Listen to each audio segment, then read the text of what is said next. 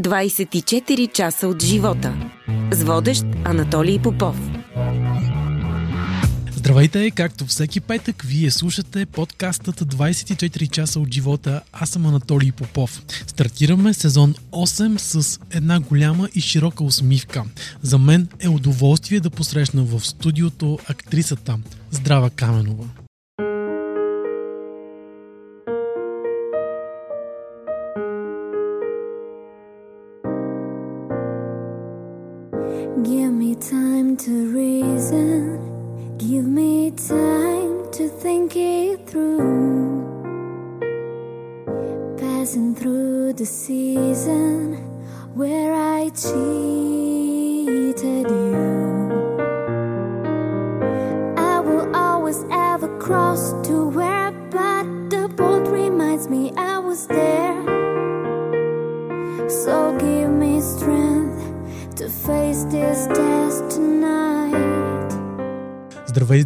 Как си? Здравей, Анатолий. В твоята компания много добре.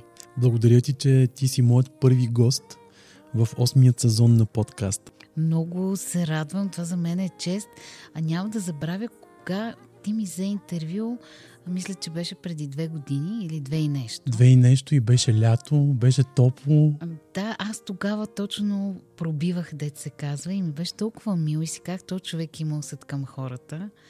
А, и както ти ми донесе късмет, сега аз да върна жеста и по принцип и с това име Здрава Каменова, здраво предаване, като камък ще си тежи на мястото. Как започна за теб годината?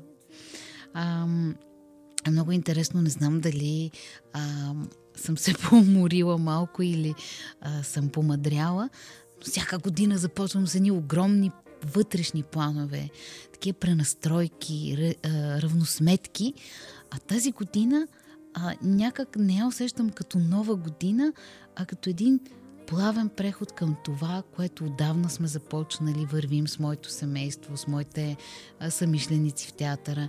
А, Та година някакси нямам усещане за удари 12 часа и тук вече почват грандиозните нови планове. Не, те плановете са от отдавна, просто с бавни, спокойни, а, човешки стъпки да ги вървим.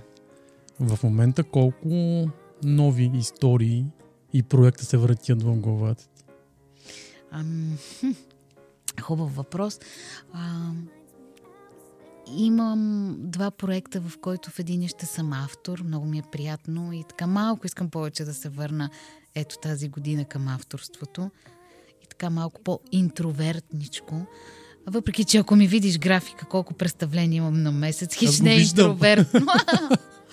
а, но свободното си време извън това така.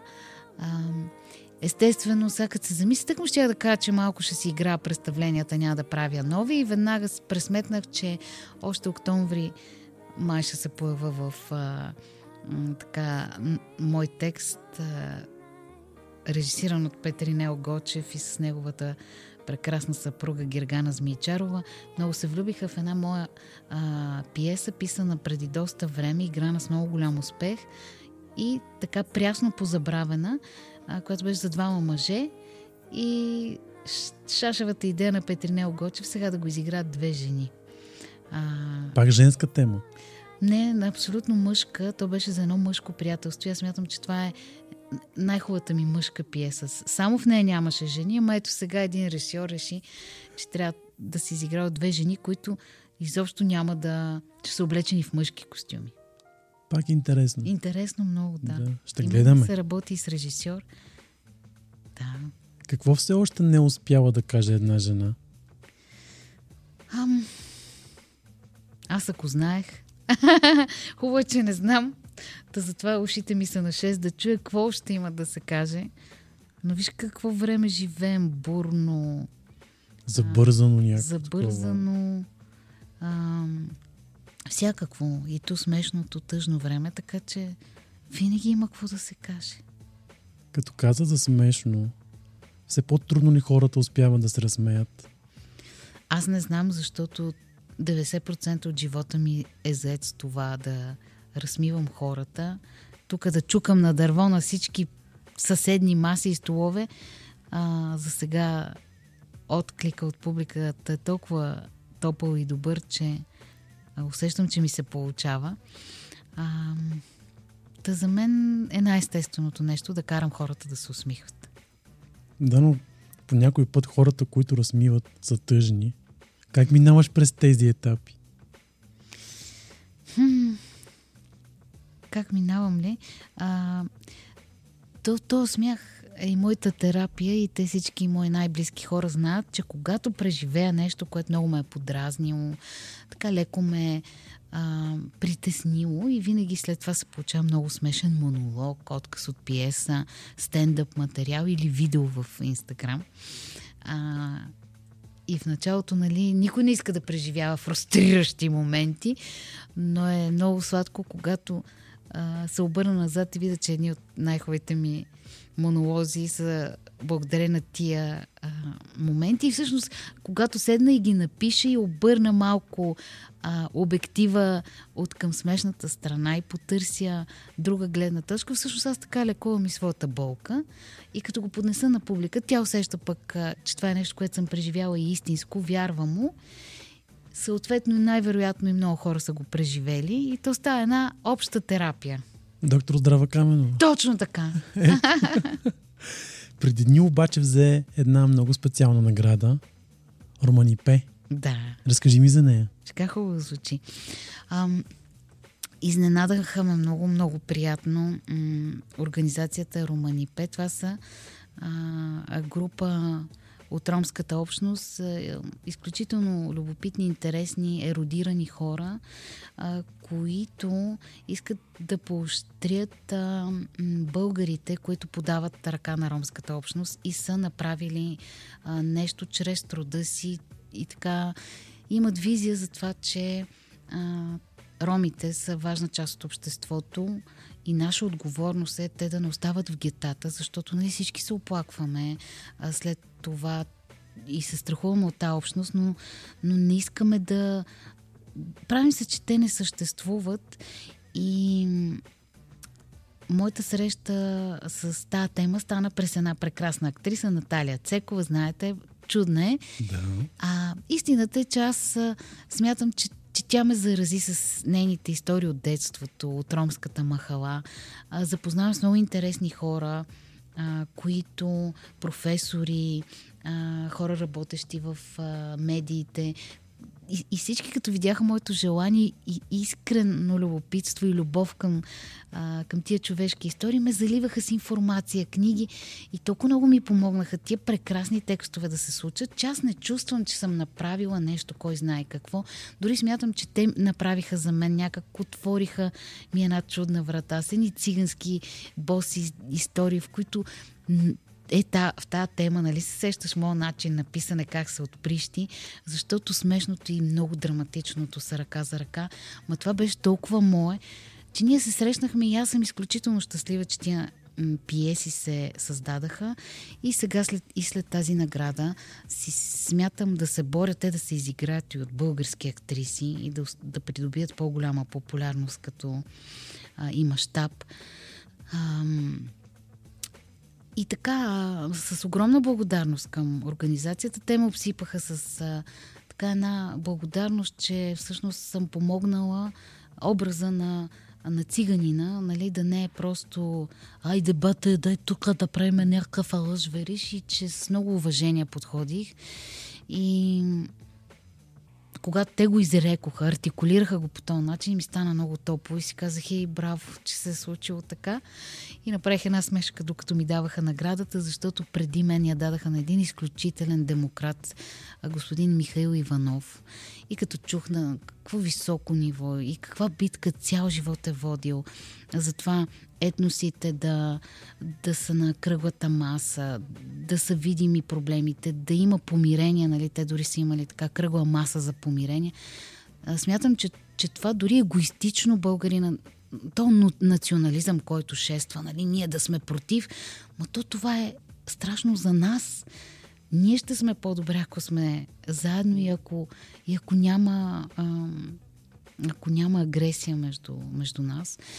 А, та, като видях този човек какви неща е направил и а, говореха, че е много важна промяна за ромите а, възникването на здравните медиатори, които са влезли в а, техните общности, поне здравната им култура се е покачила. И аз си направих смешка, че аз съм всъщност здравен медиатор също, защото се казвам здрави съм медиатор между едни хора, които ми разказаха чудни истории и ги написах. Да, и направи два много хубави спектакъла с Да. Наталия. Глед, ти успя ли да ги И видиш? двата ги гледах. Е, страхотно. Да. А имаме и, Вкусът на имаме живота и цигански, и цигански колела. колела, да. Имаме и трети, който така бързо а, угасна живота му. Просто го направихме насред пандемия. Той беше за смяната на имената на а, турското мълцинство и, и се оказа, че и на ромите също са сменяли имената. Беше също много интересен. Да, ти това гледах. Назови ме. Назови ме се твоето име. И това ли си гледа? Да. Ма, ма, аз почвам да слушам вече всеки подкаст тогава. В кой момент разбра, че изкуството е за теб? Ами Аз така не съм го конкретизирала. То важните неща стават, нали? Ай така. Е, така. Ти как стана журналист и как... Случайно. Всичко е, нали? Да. Аз първо мечтаех, като едно дебело момиченце, да е балерина. Отидахме с баба ми за ръка в няколко школи. И тогава нямаше така да пазат детската психика учителите. Всяка учителка ме поглеждаш отгоре да викам, това е много дебело, то не е за нас. така. И аз вкъщи седа и си викам, няма съм танцорка, но искам съм хореограф. Ще, ще им казвам как да танцуват. Разбрах, че и, и за да си хореограф трябва да си танцорка. После почнах да гледам филми, много мечтах да съм кинорежисьор. И дори се бях запътила да кандидатствам. И случайно някой ми каза, да гледаш един изпит на актьори по куклен театър. И аз като видях колко са луди тия хора и видях там, че го има и киното, и танца, а, самоиронията, която просто винаги е имало в мен. И тогава разбрах, че е моето кандидатствах и така. Но всички са очаквали от теб да бъдеш филолог. Точно така. Както каза баба ми, мам, бабиното, нито си толкова хубава, а пък си твърде умна, за да отиваш да си актриса. Така че дай, дай една филология, една учителка по български. И всички знаеха, че пиша, аз пиша от много малка. От 6 годишна. Да, е всичко знае. Значи, кога почваш да ми пишеш мемуарите? Когато кажеш, почваме. Това ще е много забавно. да. Да. А, и, и така, а, да пишех и всъщност същата тази баба винаги ми е казвала Бабе, ти хвана на прощапулника писалка и златен пръстен. Сега златен пръстен все още не знам, защо съм хванала.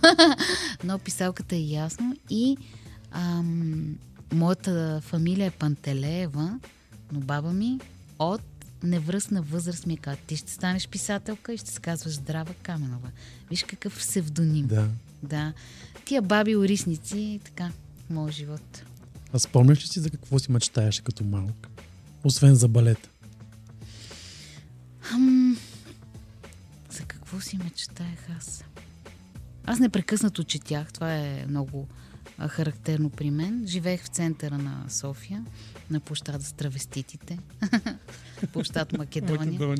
А, от едната страна хамали цигани, от другата травестити. Как да не пишеш? А, кажи ми, а, кажи. И една кооперация от много а, сладки хора, които не си затваряхме вратите и всеки ходеше при другия. Като няма ядене в един апартамент, децата отиват и роват по тенджерите в другия.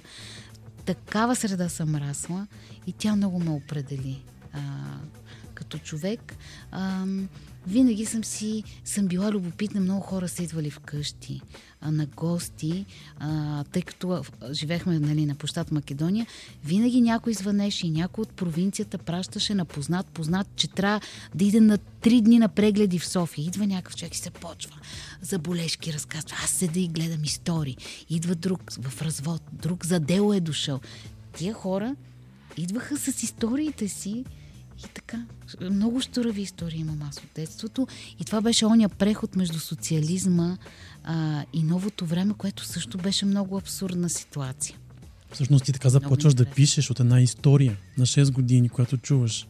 А, една история, която а, не знам дали съм чула, но вкарах в нея а, хора, които да, бяха а, приятели на нашето семейство. Познай кои бяха главните герои. Торти, кексове, Пасти. пасти. да, Пак хапване. разбира се. И сега представяш каква мака. Опитвам се да отслабвам. И аз така не се получава. Да ти кажа, хапва ми се, обичам. Толкова е хубаво. Да. А имаш ли си въображаем приятел? Ми, чак така не, но, а, но много се вглъбявах в някои от книгите, които четях и много фантазирах, ама много. И защото много обичам музиката, а хората, които следят а, моите театрални превъплъщения, знаят, че винаги а, се опитвам да пея, иронизирайки пеенето си И да рапираш. да рапирам а, и да танцувам много обичам. Та като малка пусках радиото. Тогава дори нямахме възможност да слушаме избрана Да. музика, каквото е на... И почвам да си представям, че пея, че танцувам. Непрекъснато си представях, че танцувам и пея съм на някакви големи зали пред много хора. И аз съм го правил. Нали? да, Но аз явно повече, защото ми се случи. да. Ако можеш да върнеш времето назад, би ли променила нещо? Много интересен е този въпрос. А, в интерес на истината, начинът по който аз гледам децата си, много внимавам да поправя грешките на моето детство и на моите родители, но тогава времето беше друго. Ам, но ако някой ми каже, сега искаш ли, а, примерно, а, живеехме в център, аз не излизах да играя с деца и затова много бях в книгите и въображаемия си свят. Нали, сега някой да ми каже да имаш истинско детство. Аз не мога да карам колело, не мога да карам кънки. Просто неща, които никога не съм опитвала като дете. Не мога да плувам. И си казвам, как искам в другия живот. Но за този си казвам, аз не мога тия неща, но е, сигурно нямаше да пиша и да, и, и да имам и този път като актриса, защото смятам, че има далеч по-красиви и по-талантливи актриси от мен и това, което ме прави уникална, а, са написаните от мен истории, които аз сама по някакъв а, много мой си начин разказвам. Така че пътя ми със сигурност щеше да е друг, ако имах някакво много, много а, идеално, психологически коректно детство. Как пишеш? Имаш ли някакъв а, ритуал специален? Или? Виж, сега ми се включи, аз седа при тебе и ми се включи GPS-а. Виж, аз непрекъснато пътувам явно. А, дали имам ритуал? Не. А, те даже ми се очудват много хора, че когато децата бяха малки, а, а, пишех докато кърмех. Научих се с едната ръка да пиша, докато кърма от едната гърда. И като преместа на другата, пиша с другата ръка. М- пишала съм докато са били малки и шумни. Така успявам да се изолирам, че някак... А... И, и това да ме прекъсват не ми пречи. Ам... Това си е много мое нещо и съм си казвала, че това е като пушенето на цигари, нали? А, всички пушат какво ще да става, нали? И аз така пиша какво ще да става. На балкона, на един крак, на куц крак и така. А в компания как се пише?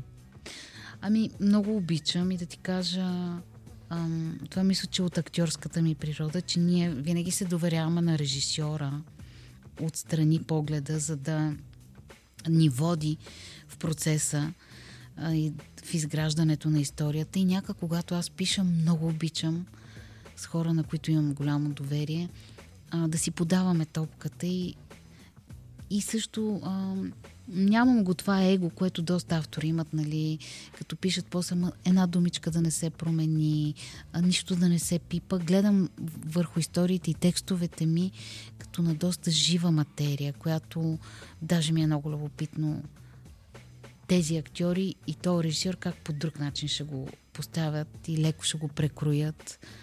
А, така по, а, по-либерален автор съм. Като каза за егото, колко е важно да го загърбим? Уф. Всички казват никво его, никво его, обаче в един момент, ако нали, да не се мине тази граница, в която а, толкова позволяваш на хората и толкова си ги научил, че си разбираш и подкрепяш, че те почват, дори и добри хора се превръщат в чудовища, защото знаят, че ти си то, който отстъпва, приемат го за даденост и ето това е една битка, която през последните две години аз всъщност това е голямата промяна при мен. Започнах много ясно и смело да казвам не. И да казвам, да знам, че това няма да ти хареса, но имам условия, когато работя или имам условия за цената на труда си. Ам, А как се научи? е, по трудния начин. А, дори вкъщи, като съм обсъждала, дори сина ми, който е на 16, се обърна и каза, мамо, то случва нон-стоп това нещо. Ти някакси даваш на хората пълна свобода и в един момент очакваш, че те ще знаят, че трябва да, да уважават това, което правиш, но ти си им дава пълна свобода и някъде може би ти бъркаш. А и другото, когато работя в екип с хора, а, страшно много ги поощрявам. А, изсипвам една кофа на суперлативи и разбрах, че това също не е полезно. А, трябва някакси по-да да се отдадем на работата а, и да си следваме а, точно работния процес. Мислех, че е важно да окриляваш хората, обаче като им дадеш 8 чифта крила, те... Искат Викат- още толкова. Не, те викат, ти с тия две крила на къде, бе? Аз съм с 8. Успяваш ли, пишейки, да кажеш всичко това, което мислиш? Или някакви неща остават? Еми, то това му е интересното на писането, защото а, понякога казваш това, което мислиш и то е едно чувство, такова една топлина в гърдите и си кажеш, тук ми е хубаво, че успях. Ти спадаш в някакво състояние, в което пишеш, пишеш, пишеш и, и най-хубавите неща имаш, че не идват от теб, а идват някъде от, отгоре, наистина. И, но е интересното, че, че има публика, която го гледа и тя го разбира по друг начин. А, и това те кара да пишеш пак и пак. Защото в думите има пътища, но те не са конкретни. И то път къде ще заведе други, затова пътищата са неизчерпаеми. Което е най-хубавото. Много. От какво се чувства неудобно здрава Каменова? Неудобно. Когато се явявам на кастинг и трябва да играя зла жена. а, а, някак а, актьорите обичат а, предизвикателствата. Аз усещам, че пък а, по много интересен начин а, започвам и в пиесите си, в ролите, които игра, да искам те да са позитивни и да излъчват мекота и човещина. А, просто не съм този тип актьор и, и усещам, че моята мисия е да създавам комфорт на хората или да, да ги карам да се смеят и да знаят, че че когато изглеждат нелепо и смешно и неудобно и друг се е чувствал така, а, така неудобно ми е, когато ми се налага да правя неща, които не са ми присъщи, но честно казано, за това не, дето си Ето говорих. да. Все по-рядко влизам в такива ситуации. Научила си се. Дано, дай да не кажа, че съм се научила и пак да се издъна. Няма. Има ли цена успехът? Ох. Ами, а, то в България не е чак такъв грандиозен, нали, а, както може би е навън и в англоговорящите страни, но в интерес на истината, наистина усетих това нещо. Малко по-самотен се чувства човек, когато което не вярвах, нали, когато а, всеки споделя и казва и даже ми стоеше като претенция, но го има това. И а, има моменти, в които хората м- виждат в тебе това, което ти представяш, а не виждат в тебе човека, защото той човек е малко по-различен от образа, но не са и длъжни в крайна сметка. И затова в моментите, в които съм извън работа, забелязвам, че станах така, обградих се с много малко хора. Но в това няма лошо също. Малко, но По-щадящо. качествени. Да. Ако до тук твоят живот беше филм, в кой жанр ще да бъде той? Ох, я да видим. Абсурдна комедия, естествено. Какво би искала да кажат хората след като изгледат филмът за твоя живот? И... Ето това ще го остава на автора на филма. Искам да ми изненада автора на филма на моя живот. А, но бих се радвала, ако мога да, да е такава история вдъхновяваща за да търсим винаги човещината и в а, грозните ситуации, в грозните м- м- случки от живота, винаги накрая да остава, че човешкото има смисъл. И, и, и един полъх на една доброта и наивност, която, на която много държа. Колкото и годините да напредват, аз много обичам наивността в себе си. Но това си ти. Да. Има ли си някога желание да живееш на друго място? Да. Виж колко е интересно. И това е периода, в който си бях наумила, че аз няма да пиша. Защото, нали, съм минавала през такива периоди, в които написах една пиеса, а, много добре се прие, но беше направена с актьори, които не са известни. Много бързо се свали от репертуара на Сълза и смях. Направих втора пиеса. Тя попадна в полезрението на, така, на някои комисии, награди получих. Но пиесата ми живя много малко, защото отново а, не беше с популярни лица. Никога не съм имала лоби и подкрепа а, и това много ми тежеше а, дълги години, но в един момент и в един момент аз си казах, няма как. Ето, показват ми, че ти се опитваш, опитваш, но просто никой не ти подава ръка. Няма как. И имаше един период, в който си казах, няма, ще работя каквото работя. Дори от... бяхме започнали курсове по френски семейството а, с желание да емигрираме, евентуално в Канада. И в мига, в който започнаха тия стъпки, изведнъж започнаха да се усеща, че нещо се размърдва. Та пиеса, она пиеса иска тук. С няколко години аз започнах да играя и всъщност театъра си ме остави тук, защото аз мятам, че това, което правя е непреводимо. И то е и затова толкова силно го обичат хората, защото той е за тия хора в този отрязък от време в това място от планетата. Така е трябвало да стане. Да, сигурна съм. Много съм щастлива, че не съм си тръгнала. Като си се върнах към театъра, а, всичко си дойде на мястото. Всичко се оправи. М- Колко е важно импровизацията в едно представление? много. Ти много импровизираш, знам. Да се повече. Притеснявам колегите си понякога на сцената. А, винаги, когато а, кажеш, ако ще да е едно изречение, ама та публика какъв рефлекс има да усети, че това се измисля в момента. То го прави уникално. За мен това е театъра, защото в киното то се запечатва и едно и също, и едно и също.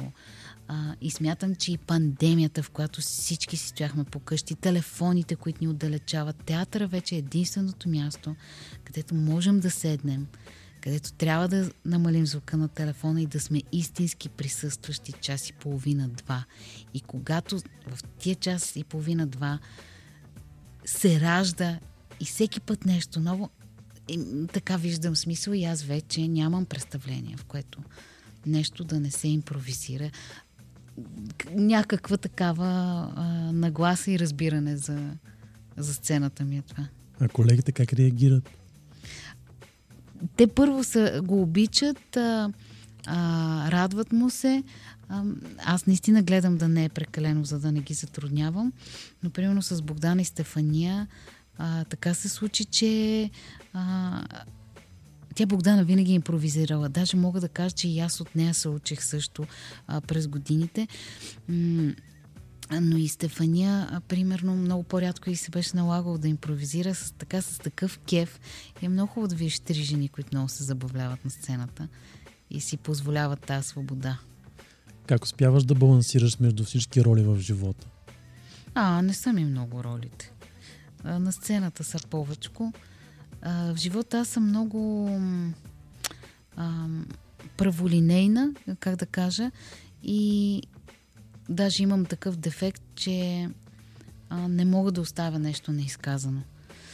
Вече знам, че има истини, които не можеш да кажеш на всеки човек. Тоест, а, трябва да избереш кои са истински важните за тебе хора и кои, когато им кажеш това, което мислиш и истината, от която ще ги заболи, това нещо ще промени за тях.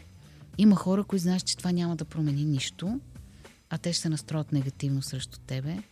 И това много дълго го правех. И то винаги с уважение, с... А, не ме разбирай погрешно, не е било агресивно, mm-hmm. но дори тогава не се приемаше. И сега разбрах, че просто истината трябва да се дава само на най-близките хора, които знаеш, че това Ще за тях понесат. е важно, ще я понесат и ще е полезно и ще променят нещо. Има ли си страх от провалите?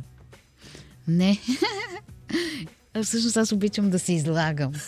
То, и, и Това е ясно. А да, и е, това с импровизирането. Всъщност е това да стоиш на ръба на ще стане ли, ще се изложа ли, ще разберат ли, сега ще го изстрелям, ама какво ще стане след това?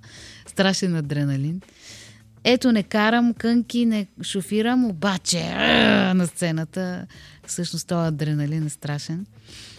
Един приятел а, имам, който се отказа от това да е режисьор, много любим мой приятел. А, Петко Стоянов. А, и аз му казвам, хайде, хайде, нали, дълго време го карах да работим заедно. Това е най-добрият ми приятел. И може би това, че не работихме заедно, също ни доказа, че, че приятелството не е базирано на работа и интереси. Да. И той казва, момент ме, трябва да го обмисля. Аз викам, много го мислиш, давай да се хвърляме. И, а, защо? Страх ли те от провал? И той се обръща и казва, Здрава, единственият човек на тази планета, който не го е страх от провал, си ти. и никой няма го забравя, защото това ми отговори защо съм толкова дейна, защо толкова проекти. Бе, Наистина не, не ме е страх от провал. Ако се провала, пак е урок. А, а, ако се страхувам, просто ще работя по-малко. Пък мен ми се работи, пробва ми се. Много е важно човек да няма страх от провалите. Но знаеш, аз се изненадвам, че много малко хора а, нямат такива. Значи от а, 100 и колко госта при мен, ти си единственият човек, който каза, че няма страх от провал. Наистина. Да. Ама много ми е важно това, значи супер. И ако, ето, ето, след филма за мене, ако хората могат да излезат да кажат, ей, ще го живеем този живот с всичките му последствия. Ето, примерно, пиесата Изтри веднага. Точно това е посланието, а, на което много, много сърдечно каня. Гледал ли си? Не съм още. О, канате, С задължително. удоволствие. Покани, задължително. А, ето това е една пиеса, която така искам хората да излязат и да кажат, ей, няма страшно. И грешките не са толкова страшни и не трябва да се крият. Смело си ги носим като брошки на ревера. Те ни правят по-силни, може би. Да, много по-силен си да, да си минеш през грешката, да си я преджапаш и да я оставиш да те промени, както се казва в пиеста, а не да я под, заметеш под килима. И всъщност, дали грешките не са най-ценното в живота ни? Така е, всеки е тук, за да, за да научи своите уроци. Да. Така че грешка няма страх. Виж, тя се римува и със смешка. И с смех. Какво все още му липсва на театърът в България? Не знам. Знаеш, и аз а, така... А, не обичам да давам оценка за работата на колегите, защото не смятам, че съм експерт по всичко.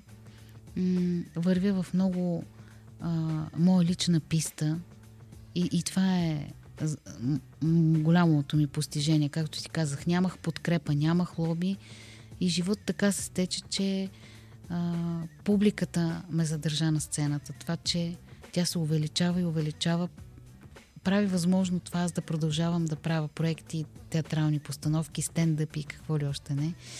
А, и това е много различен вид театър. Аз там смесвам и, и, и стендъпа, импровизацията, а, работи изключително и само върху свои текстове, така че не съм експерта, който ще оцени какво му липсва на театъра. Много се радвам, като виждам независими проекти. Там така имам по-лична кауза и смятам, че артистите а, трябва по-смело да се отказват от щатните си места. Хубаво е да имат няколко щатни трупи в страната, а, но е хубаво и да не залиняват, т.е. да свикват, че са на заплата цял живот, а така да имат тръпката. А, примерно на- в чужбина са на проектен принцип, 5 години си извоюва щат и след това пак си като на конкурс. Смятам, че това те държи много по-жив и много по-адекватен на времето и на... Имат Да, страх, може би. А в България не. Да. Еми да, обичаме сигурното, пък а, искаме да сме и модерни.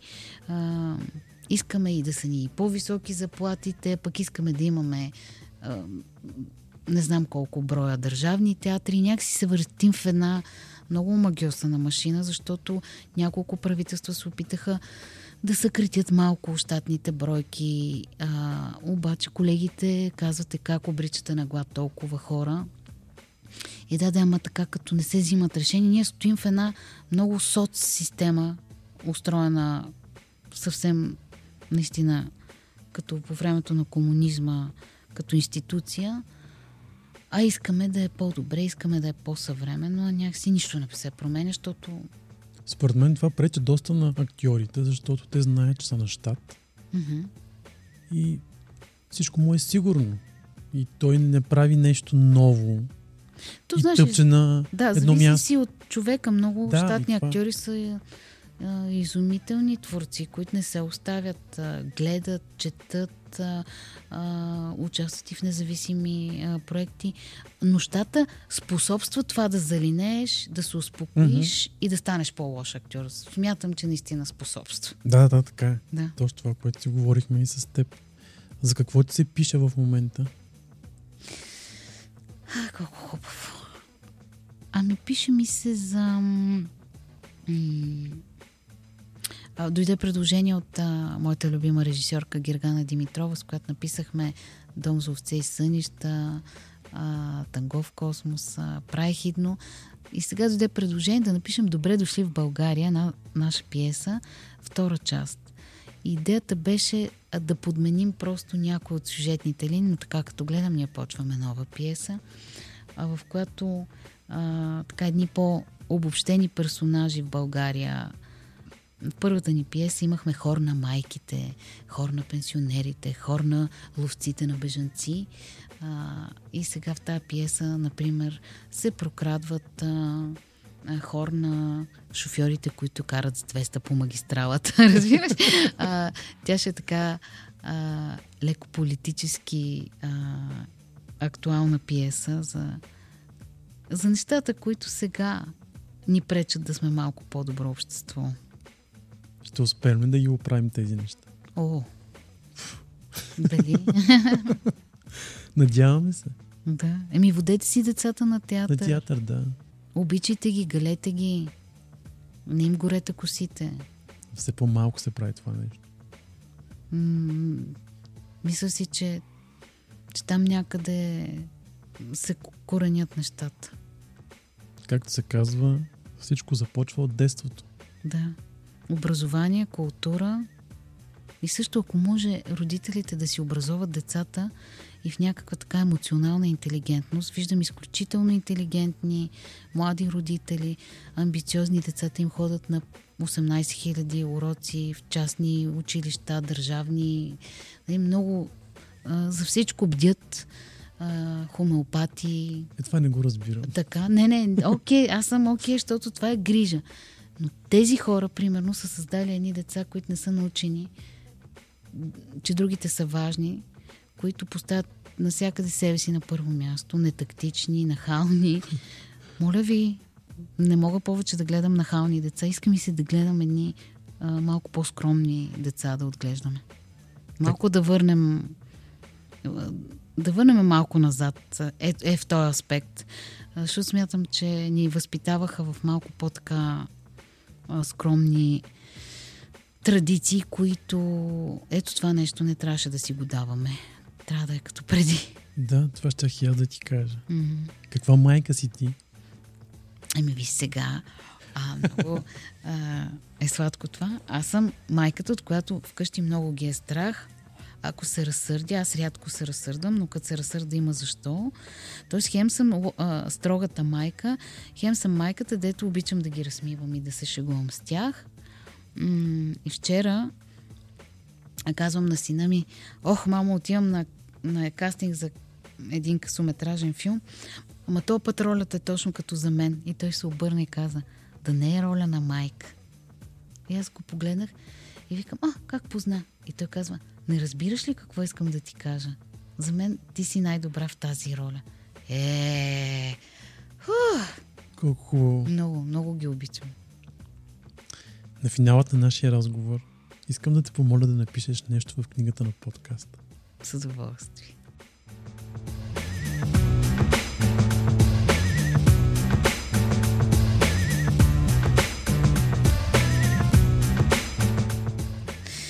Тъй като си говорихме за отслабване преди да включим микрофоните, ето какво написах в книгата на 24 часа от живота.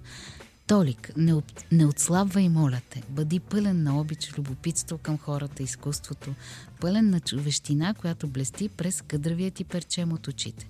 Да си здрав като камък и смело напред. Много ти благодаря. За мен беше удоволствие да стартирам с теб този сезон. Аз ти благодаря за тази чест. Слушахте 24 часа от живота. Още епизоди може да откриете на 24часа.bg и във всичките ни подкаст платформи.